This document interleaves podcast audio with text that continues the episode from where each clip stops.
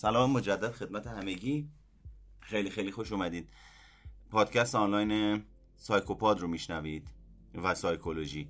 موضوعمون هم صحبت راجع به اینه که چطور بفهمم کی کجا برای چه موضوعی به چه کسی باید مراجعه بکنم. خب معمولا افراد وقتی مراجعه می‌کنن یا میگن آقا من رفتم پیش روانپزشک فلان دارو رو خوردم. یه مدتی علائم من برطرف شده ولی الان خیلی خوابالودم حالم خوب نیست. بعدا دارو رو به تصمیم خودم دو روز قطع کردم دیدم اصلا حالم خوب نیست با شدم رفتم پیش روانپزشکم بهم گفت نباید یک بار دارو رو قطع بکنی اون عوارض خاص خودشو داره. یا رفتم پیش روانشناس پیش 6 تا روانشناس رفتم ولی هیچ کدومشون نتونستن به من کمک بکنن اصلا معلوم نبود روی کردی یک کدومشون چیه. اون یکی به من خیلی سخت می‌گرفت یا من نمیفهمیدم چی میگه. یا رفتم پیشش 7 ده جلسه 15 جلسه 20 جلسه صحبت کردم. و اون فقط نشسته منو نگاه کرده. من چی کار کنم؟ این همه هم هزینه کردم. زمان گذاشتم. نه اینی که بد بوده باشه ولی اون جوابی که من می‌خواستم و نگرفتم. حالا می‌خوایم بریم سراغ این که آقا من از کجا تشخیص بدم کی به کی مراجعه بکنم؟ اولین مسئله اینه که من و شما بیایم راجع به این اطلاعات به دست بیاریم که گرایش های روانشناسی و مشاوره چی هن؟ یعنی چه گرایش هایی وجود داره در نتیجه وقتی گرایش هایی رو که وجود داره یه شناخت و آگاهی نسبی نسبت بهش داشته باشیم خب راحت تر می‌تونیم زمانی که یه مسئله یه موضوعی داریم تکیه بکنیم به این آگاهی و دانش و به اون فردی که توی حوزه ما مربوطه و فعالیت می‌کنه مراجعه بکنیم برای این کار چی کار می‌کنیم؟ برای این کار میریم سراغ گرایش های رشته ها رشته مشاوره رو من اول برای شما باز می‌کنم. رشته مشاوره چیه؟ مشاوره یکی از رشته های انتخابی در رده علوم انسانیه که امروزه داوطلبای زیادی هم به سمت خودش جذب می‌کنه. در واقع همپوشانی این رشته با رشته روانشناسی باعث میشه تا داوطلبای زیادی برای حوزه رو... سلامت در واقع وجود داشته باشن. فارغ و تحصیل های رشته روانشناسی و مشاوره داستانشون چیه و چه فرقی می‌کنن؟ چی کار می‌کنن؟ فارغ و تحصیل های روانشناس و مشاور هر دو به فعالیت در حیطه روانشناختی مشغول میشن. منتها با این تفاوت که واحدهای درسی رشته مشاوره بر نظریه های روانشناسی و فنون مشاوره ها و نظریه های شخصیت متمرکزه اما تو رشته روانشناسی همین نظریه ها و فنون مشاوره ها و نظریه های شخصیت خونده میشه علاوه بر اینی که تمرکزشون بر مباحث آسیب شناسی و اختلال روانی بیشتره.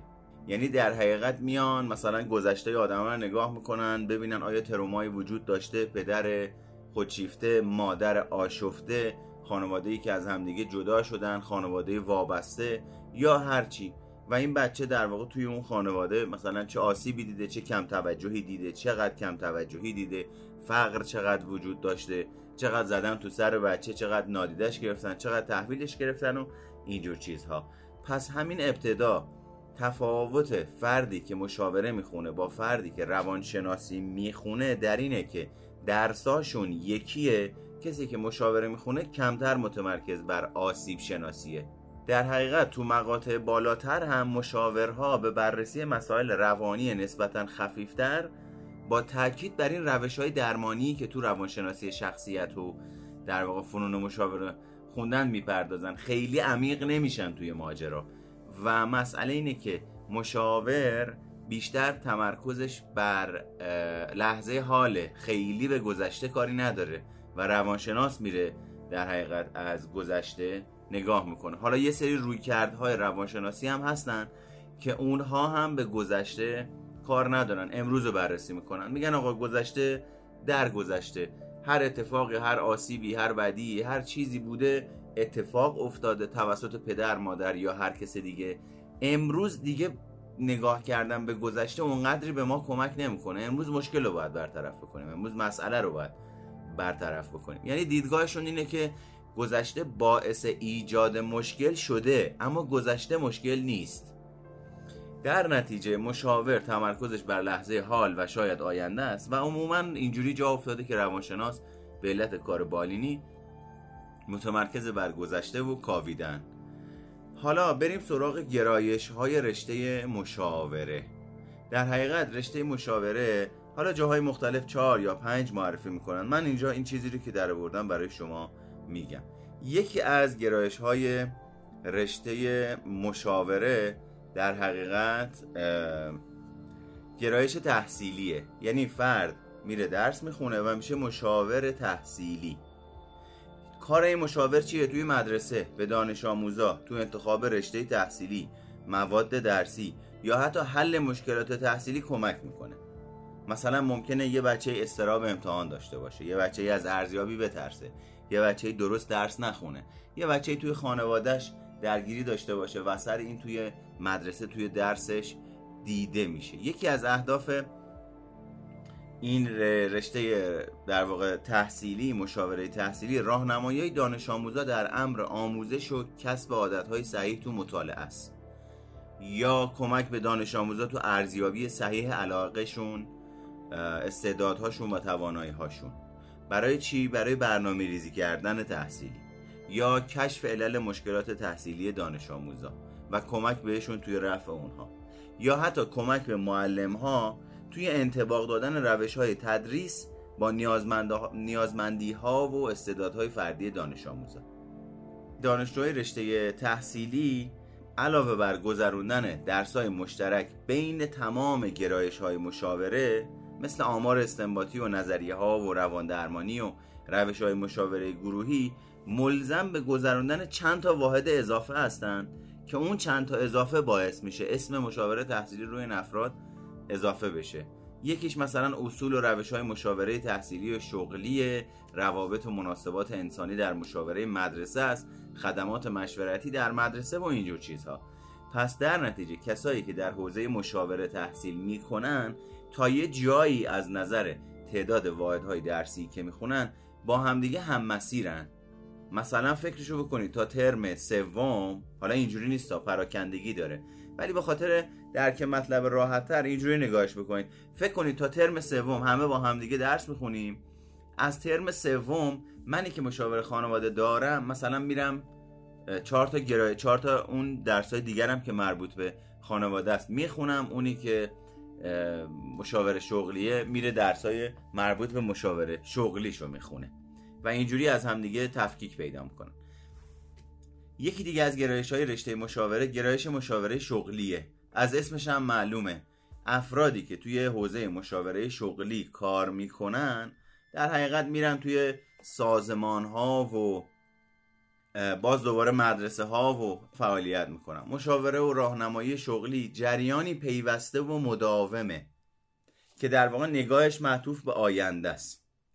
با برنامه ریزی و تحریزی آمادگی و سازش فرد رو برای شغلی که می‌خواد انتخاب بکنه افزایش میده. در حقیقت ما بهش توی روانشناسی میگیم پیش آمادگی فرد. آماده میشه برای اینکه با شرایط جدید مواجه بشه. پس در نتیجه اینا در واقع مشاورای شغلی می‌تونن به یه نوعی توی مدارس به بچه هایی که دارن از توی مدرسه میرن تو مقاطع بالاتر و کم کم دیگه قراره برن در محیط های اجتماعی کار کنن توی اونجا هم دیده میشن توی سازمان ها هم دیده میشن به صورت شخصی هم شروع می‌کنن کار کردن. میان مسائل, مسائل کاری رو نگاه می‌کنن جریانات درون سازمانی رو نگاه می‌کنن. این دسته افراد خیلی این روزها می‌بینیم مثلا تستای MBTI و شخصیت شناسی و تیپ شناسی و اینجور چیزها رو کار می‌کنن. در حقیقت ما توی ایران خیلی با توجه به گرایش ها افرادی که حداقل من دیدم کار نمی‌کنن. یعنی مثلا من اومدم مشاور خانواده خوندم میرم راجع روان شناسی هم حرف می‌زنم. یکی دیگه اومده مش... روان شناسی خونده راجع مشاور خانواده هم حرف می‌زنه. خیلی ساختارش مشخص نیست که هر کسی سر حوزه و تخصص خودش کار بکنه. اما خب به هر حال دیگه اینجوریه. این هم از گرایش مشاوره شغلی. و اما یه دونه گرایش مشاوره داریم مشاور خانواده. از اسمش هم معلومه. تمرکزش روی مسائل و مشکلات مربوط به فرد در بستر خانواده و مشکلات خانواده است. هدف این رشته بینش و بصیرت دادن به مراجع یا مراجعانه تا مشکل خودشون رو با آگاهی بررسی کنن و درباره اون به تصمیم گیری بشینن و مسائلی مثل عدم هماهنگی خصوصیات اخلاقی دخالت خیشاوندان توی زندگی داخلی مشکلات زناشویی و عدم هماهنگی تو پرورش فرزندان و قبل از ازدواج و حین ازدواج و بعد از ازدواج و اون چیزی که به صورت کلی در حوزه خانواده مطرحه در اون حوزه کار می‌کنن. اینا هم در واقع باز دوباره علاوه بر رشته های نمی‌دونم روی کردها و نظریه ها و آمار استنباطی یه چند تا واحد دارن یه دونه کتاب دارن چون من خودم مشاور خانواده خوندم می‌دونم. علاوه بر کتاب نظریه های روان درمانی و روان شناسی یه کتاب داریم نظریه های خانواده درمانیه. یعنی افرادی که مشخصا اومدن رفتن مثلا بالینی خوندن در اون زمان مثل ستیر مثل ویتاکر مثل اسمشو الان یادم نیست. حالا مثل اینا در حقیقت میان میرن توی حوزه خانواده کار می‌کنن و کم کم گرایش روانشناسی معطوف میشه به اینجایی که این رشته شکل می‌گیره و اسمشو می‌ذارن مشاوره خانواده.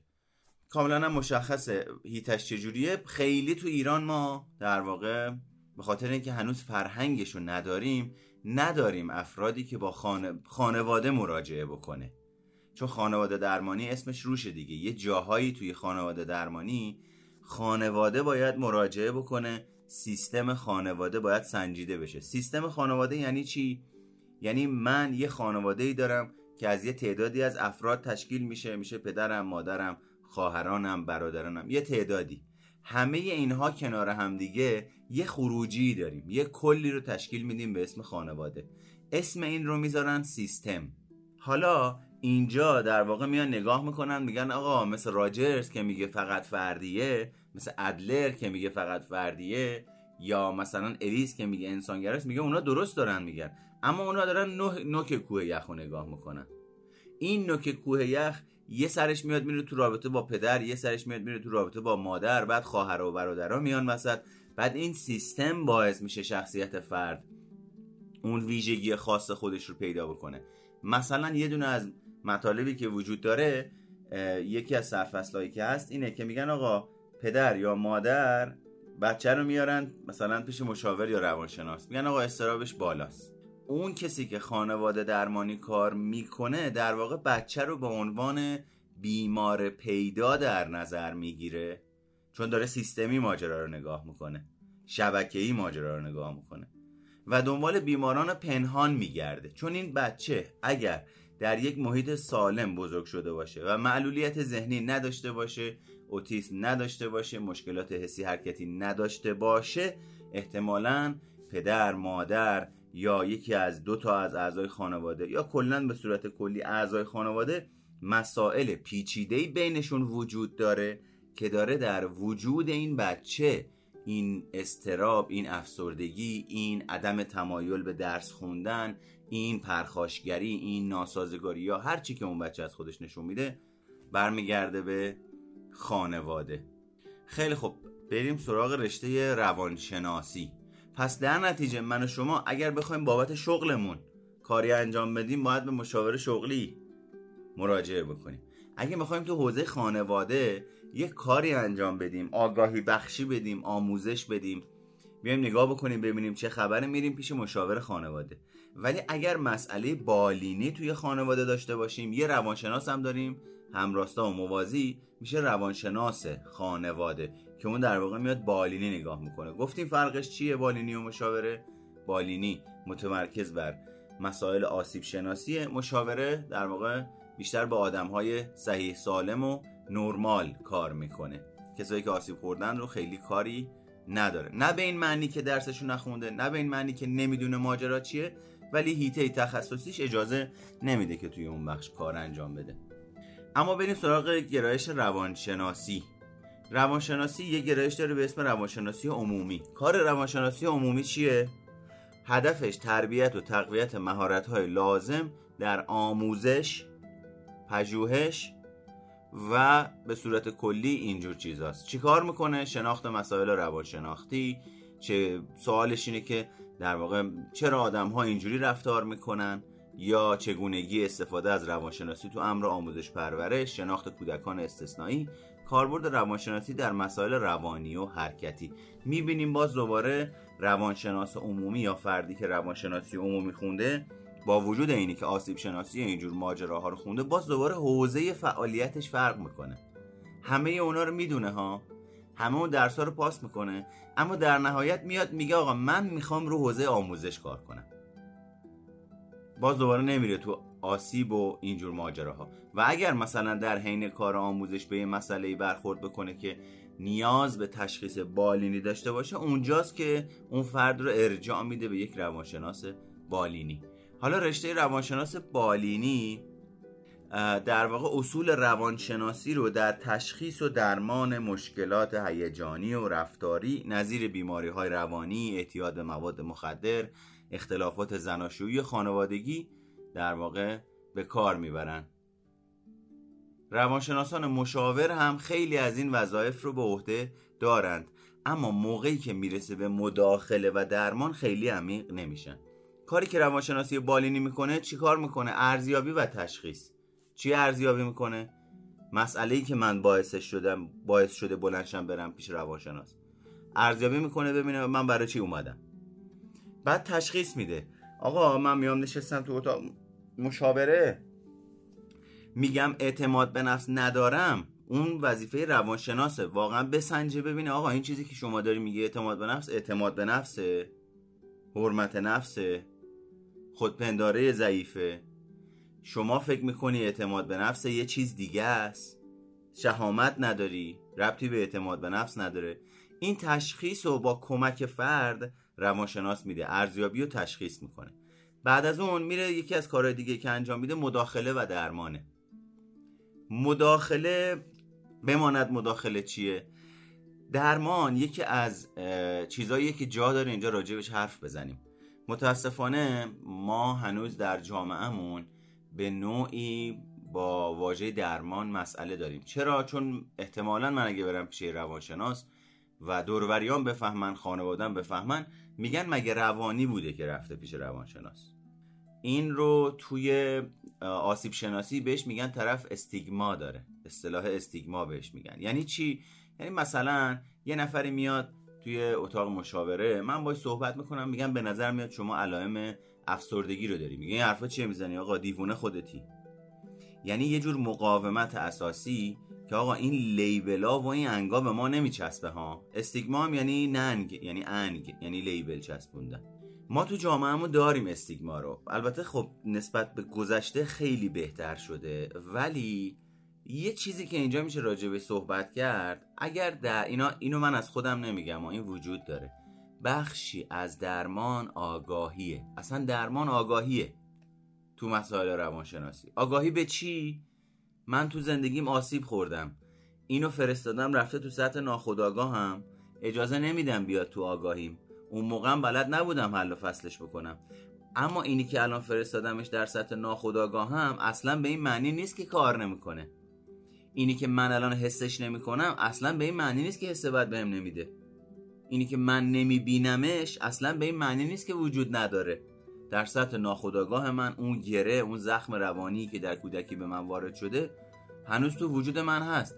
من تو موقعیت های مختلف که قرار می‌گیرم یا مشابه که قرار می‌گیرم احتمال داره آثار هیجانی یا شناختی اون زخم در رفتار من دیده بشه. خودم هم چون خیلی سال ازش گذشته اصلا یادم نیست در سطح اتوماتیک و ناخود آگاه تحت تاثیر اون هیجانات قرار می‌گیرم. و فکرم می‌کنم خودم دارم تصمیم می‌گیرم. خبر ندارم این داره اتفاق میفته درمان اینجا یعنی چی؟ یعنی من برگردم متوجه بشم ببینم بنده با یک مکانیزم دفاعی باعث سرکوب شدن و سرکوب کردن و پایین نگه داشتن خاطرات ناخوشایند آسیب زننده میشه که در, در گذشته به هم وارد شده. با این مکانیزم دفاعی این خاطرات رو پایین نگه میدارم تو ناخودآگاهم. وقتی اینا رو پایین نگه میدارم این مجموع خاطرات کنار همدیگه تشکیل شده از یه سری فیلم که من با چشمام دیدم یعنی واقعی که اتفاق افتاده. بعد یه سری احساس و هیجان که تجربه کردم تو اون واقعه. بعد یه سری درد فیزیکی مثلا کتک خوردم یا نادیده گرفته شدم. توی اون خاطرات وجود داره. بعد ترد شدم تنها موندم. بعد باور کردم ببین من حقم کتک خوردنه. من آدم به درد بخوری نیستم. من آدم خواستنی نیستم. من آدم کافی نیستم. همه اینا پکیجش کنار هم. میشه اون تصویرات و خاطرات. اون وقت من اجازه نمیدم اینا بیاد بالا. درمان یعنی آگاه شدن مجدد به این فرایند. یک بار حداقل. حالا توی خیلی از روی کرده میگن نه اصلا نیازی نیست. یعنی می‌خوام بگم هر روی کردی راه و روش خودشو داره. اما ماجرا این شکلیه. درمان یعنی آگاهی. منتها چه جور آگاهی؟ ما به خاطر اینکه شناخت من خودم تا قبل از اینی که بدونم سطوح آگاهی چیان به در سطح ساده فکر می‌کردم خیلی آگاهم. بعدا اومدم دیدم نه آگاهی حداقل سه تا سطح داره. آگاهی شناختی آگاهی هیجانی آگاهی رفتاری. خیلی از ماها در سطح آگاهی شناختی اطلاعاتمون خوبه. یعنی راجع به واژه های رویه های مختلف طرحواره ایثار طرحواره رهاشدگی یا حالت شخصیتی والد یا archetype یا نمی‌دونم زئوس درون خیلی خوب حرف می‌زنیم. من تا دیروز نمی‌دونستم امروز یه کتاب خوندم. بعد میام میگم تو این کتابه گفته والد یعنی این بالغ یعنی این. بعد اون وقت هر کی جلو میاد قرار می‌گیره میگم الان تو والدش بودم الان تو archetype زئوسش بود. این میشه آگاهی شناختی. اما آگاهی شناختی که منجر به ایجاد آگاهی هیجانی نشود و در ادامه منجر به ایجاد آگاهی رفتاری نشود یک نوع اجتنابه.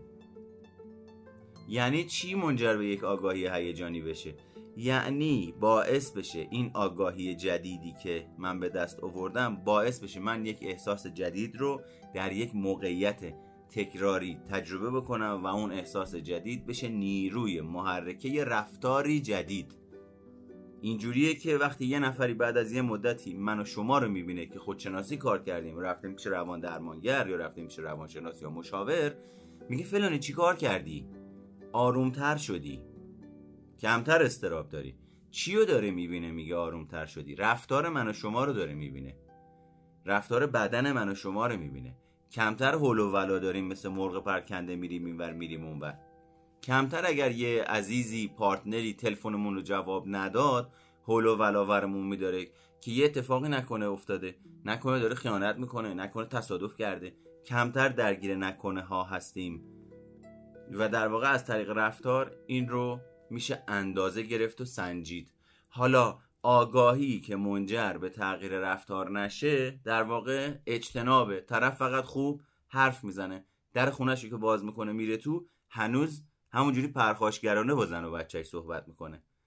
موقعی که پا میشه میره یه جایی قراره برای چهار نفر صحبت بکنه دست می‌کنه تو آگاهی شناختیش. از اون واژه ها برای آدما خیلی خوشگل و شیک و سانتیمانتال و دانشگاهی صحبت می‌کنه. ولی موقع که میره سر خونه زندگی خودش یه مسئله ای داره. پس در نتیجه یه کاری که میشه کرد برای اینی که شاید مقاومتمون نسبت به واژه درمان کمتر بشه درمان رو برابر بگیریم با آگاهی.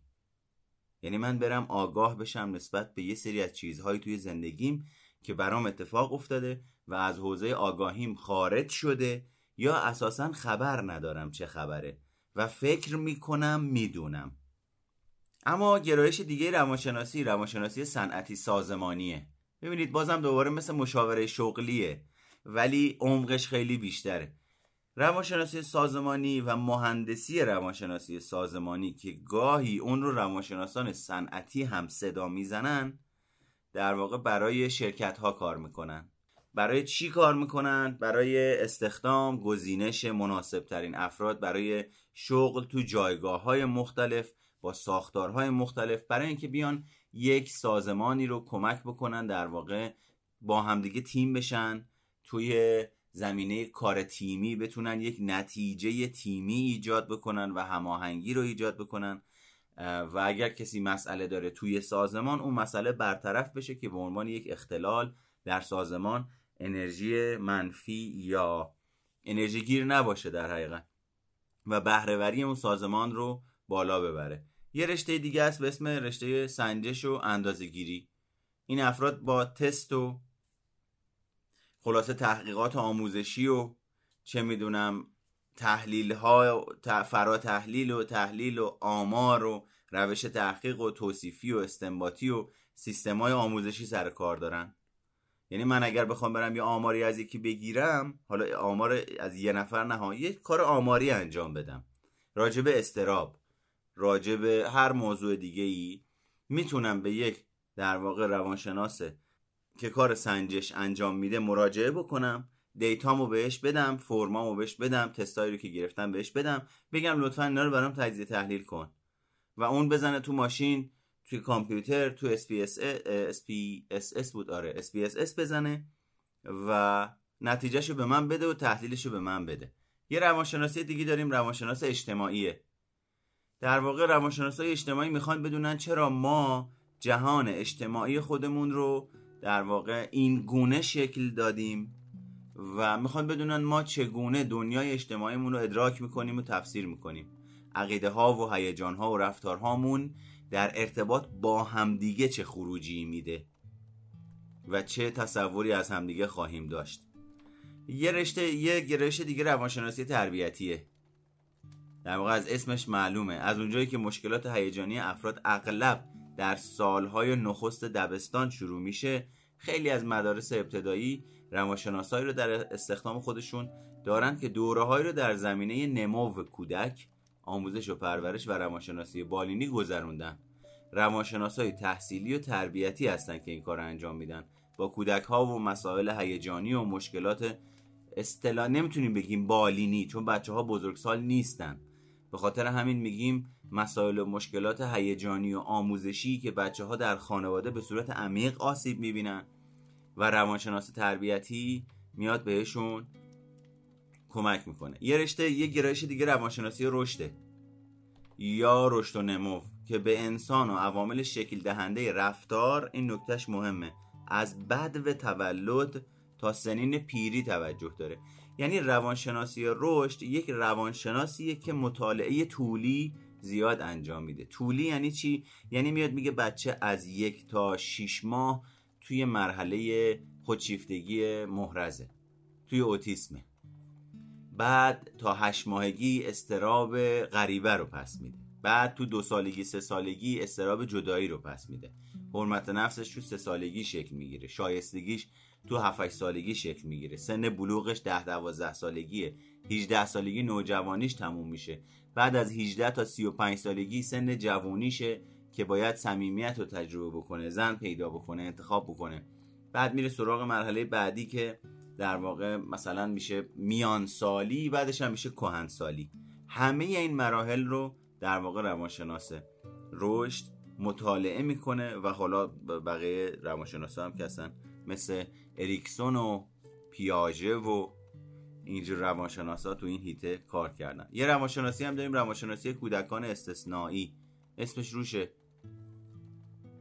کودکانی که یا خیلی تیزهوشن یا خیلی کمهوشن مسئله عقلی دارن چه از نظر فیزیک عقل چه از نظر کم کار کردیه نمی‌دونم سمت چپ مغز پر کار کردی سمت راست مغز.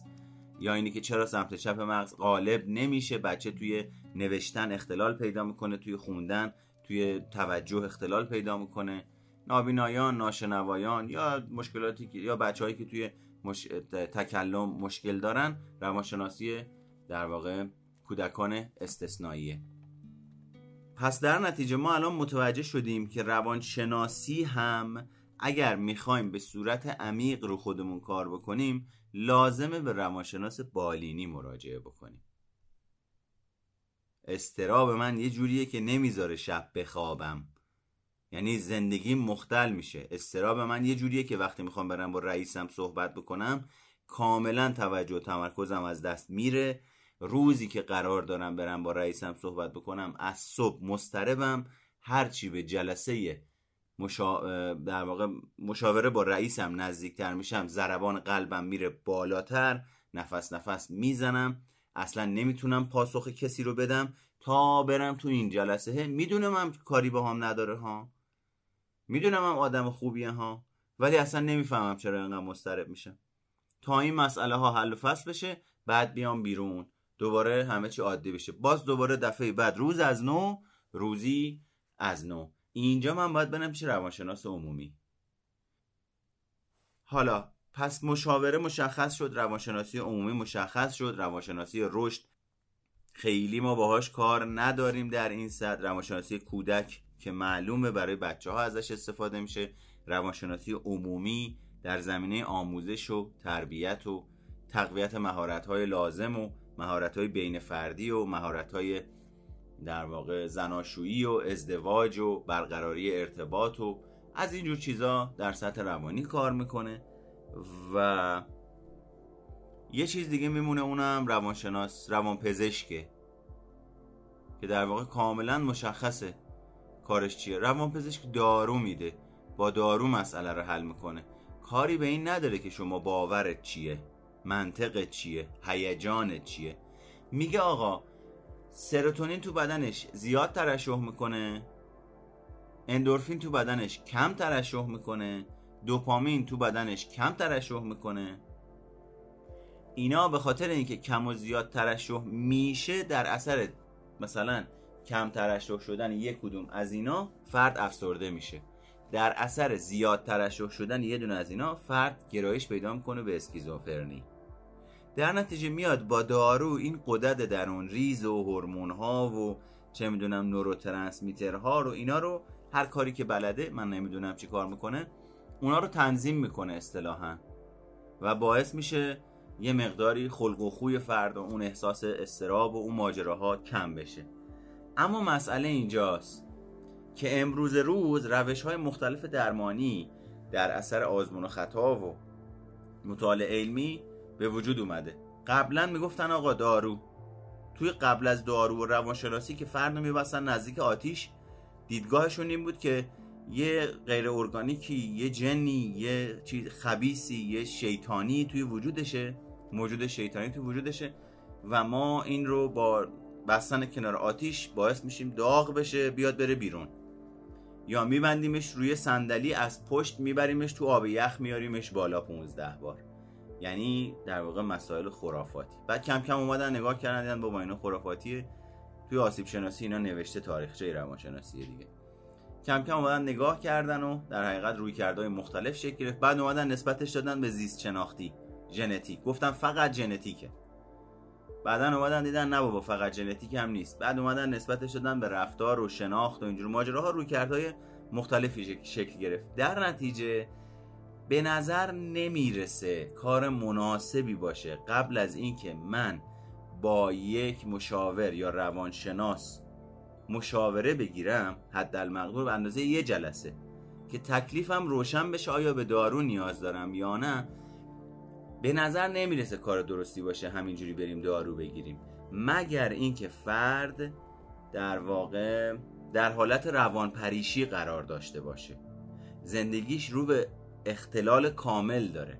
هزیون میگه توهم می‌بینه نمی‌تونه بره سر کار نمی‌تونه رانندگی بکنه نمی‌تونه جواب کسی رو درستایی بده نه با واقعیت در ارتباطه. این آدمه دیگه تکلیفش مشخصه. اما من و شمایی که رو پا هستیم داریم زندگی می‌کنیم گهگداری مسترب میشیم یا موقع که می‌خوایم بریم امتحانی بدیم آیلسی بدیم یه جای ارزیابی بشیم به یه دختری سلام بکنیم به یه پسری سلام بکنیم یه جایی که در معرض ترد شدن و نشنیدن قرار بگیریم گواهینامه بگیریم درس بخونیم مدرک بگیریم خیلی لزومی نداره اول بریم پیش روان پزشک معمولا طبق چیزی که من دیدم بچه هایی که میرن پیش روان پزشک دارو بگیرن می‌خوان اجرت کار نکرده رو ببرن یعنی چی؟ یعنی من نشینم پای قلم و کاغذ خودم رو بشناسم این باورم رو تغییر بدم چرا؟ چون افکار به احساسات دامن می‌زنند و احساسات نیروی محرکه رفتار می‌شوند. خب من اگه بشینم مدل افکارم رو بشناسم متوجه میشم خودم با چه نوع فکری چه احساسی رو که متناسب با فکرمه بیدار می‌کنم. بعد می‌تونم بشناسمش فکرم رو تنظیم کنم. اما مسئله اینه این هزینه بر زمان بره. من یه چیزی می‌خوام همین الان بخورم استرابم کم بشه. بهتره برم پیش روان پزشک ریتالین بخورم شب امتحان.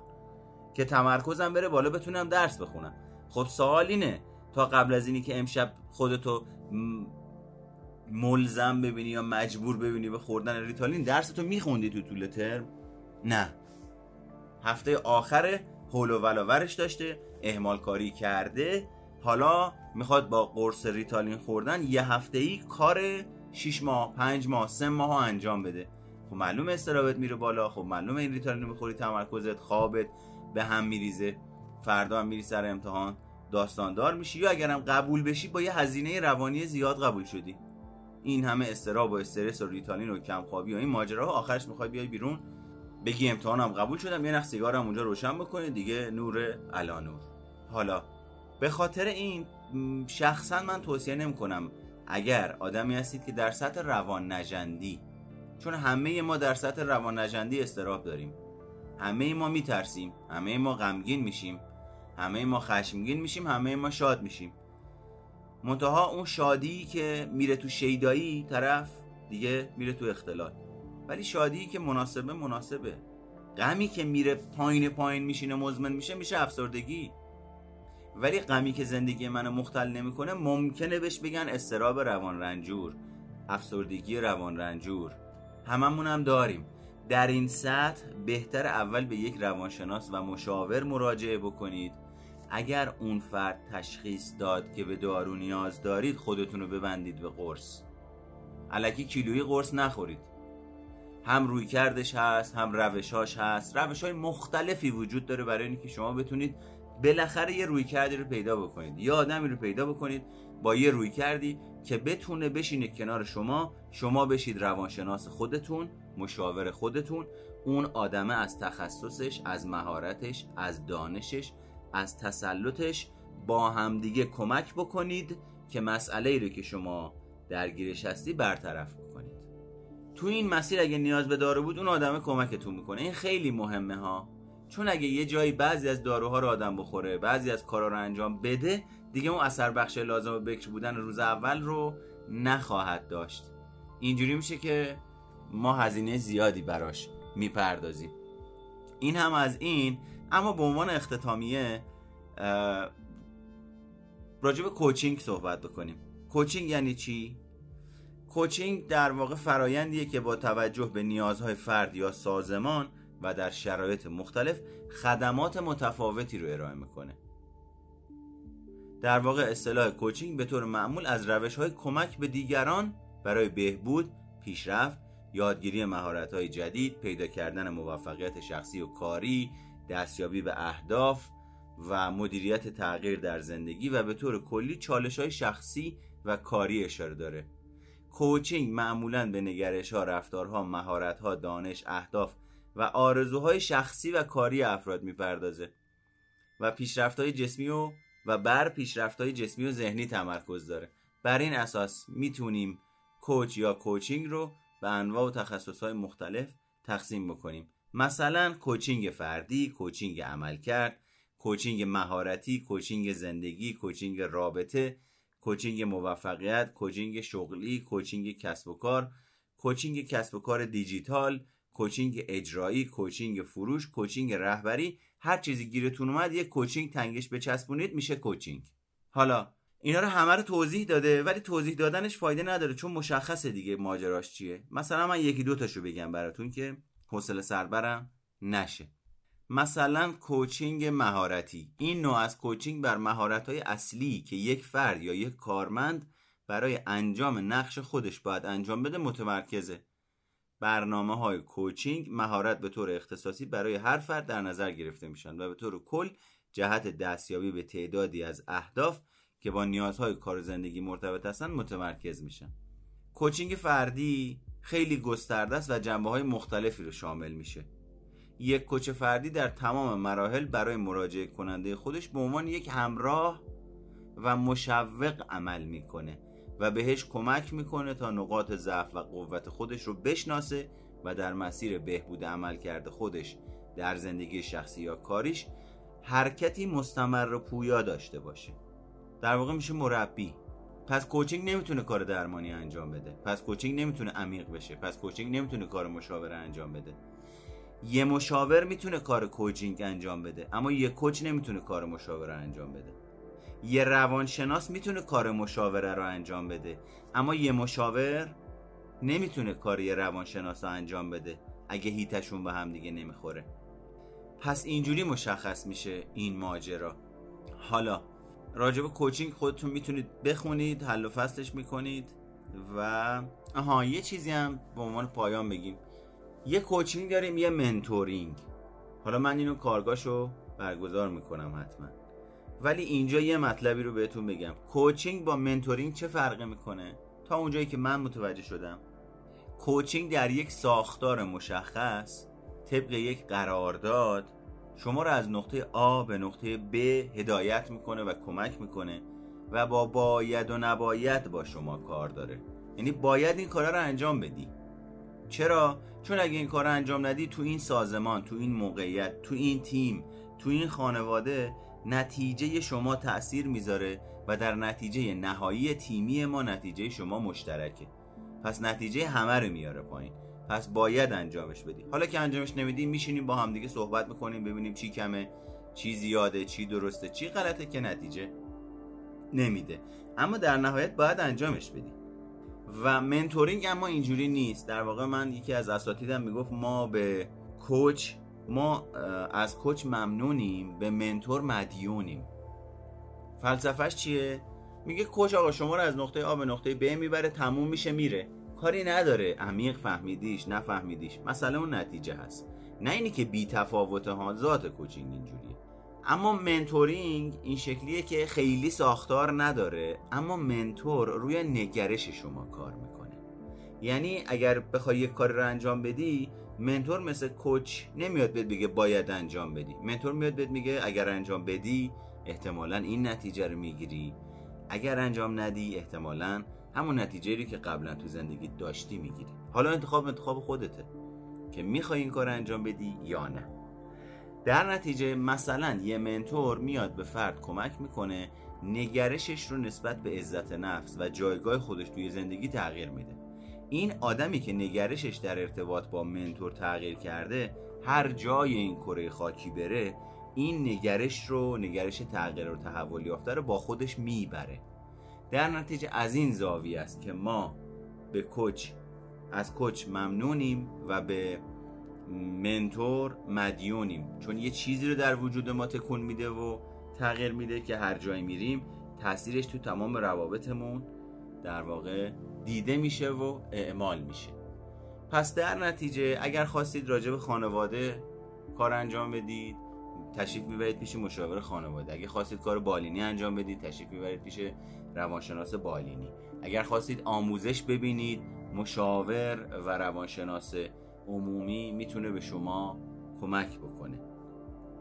اگرم اوضاع خیلی وخیم بود و دیگه کم کم هوش از سر و چشمتون داشت می‌رفت دیگه اون موقع چاره ای نیست که بریم پیش روانپزشک و یه داروی چیزی ازش بگیریم که بتونیم هوش و حواسمون رو برگردونیم سر جاش.